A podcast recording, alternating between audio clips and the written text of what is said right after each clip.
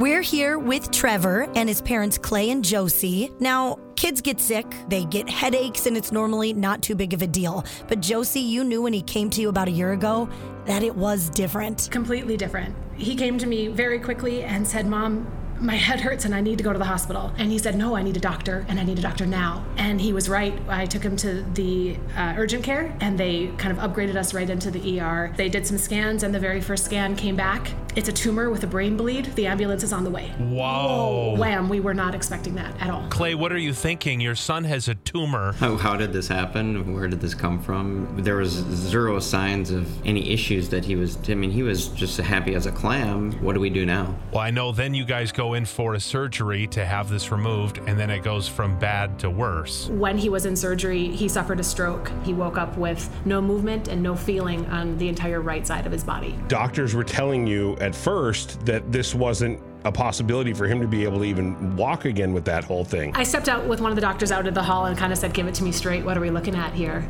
They said, If you want the honest opinion, there's been a long enough time since surgery for the brain swelling to go down. If there would have been any movement, we would have seen it. And there's just none. Walking again on a daily basis does not seem like it will be in the cards and definitely not running. And he's how old at this point? Nine. Could you even tell him what was happening? We couldn't talk to him about too much, hmm. which led to more complications. How do you help a boy who's very scared, not moving, not understanding why? Trevor, do you remember what it was like being in the hospital after this surgery? I didn't like it. Were you scared? Kind of. When I talked to that doctor out in the hallway and she said, let's get you over to Gillette and let's work hard and let's see what can come back. Did you love the, your therapists and your doctors at Gillette? Yes. Did they make you smile? Uh, a little. Tell us what your thoughts were when you went to Gillette and how that was for you. They had a very different outlook on things. Dr. Gormley met us there. He looked over Trevor and stepped outside with us and said, We'll get him walking. Did you believe him? I questioned his credentials. Um, how do you say this? Because we just had somebody else say something different. And he said, That's what we do here. I came in there disoriented.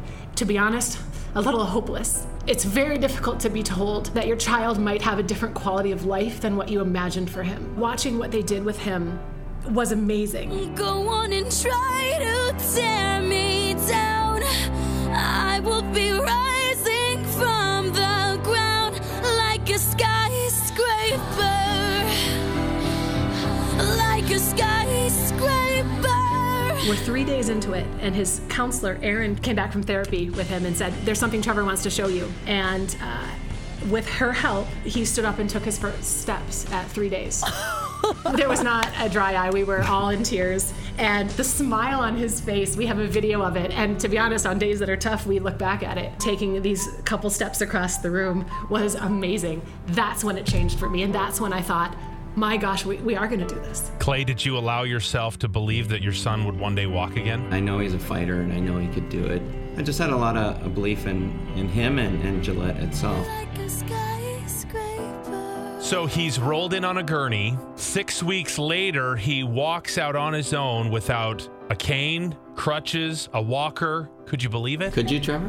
What do you think? Mm, no.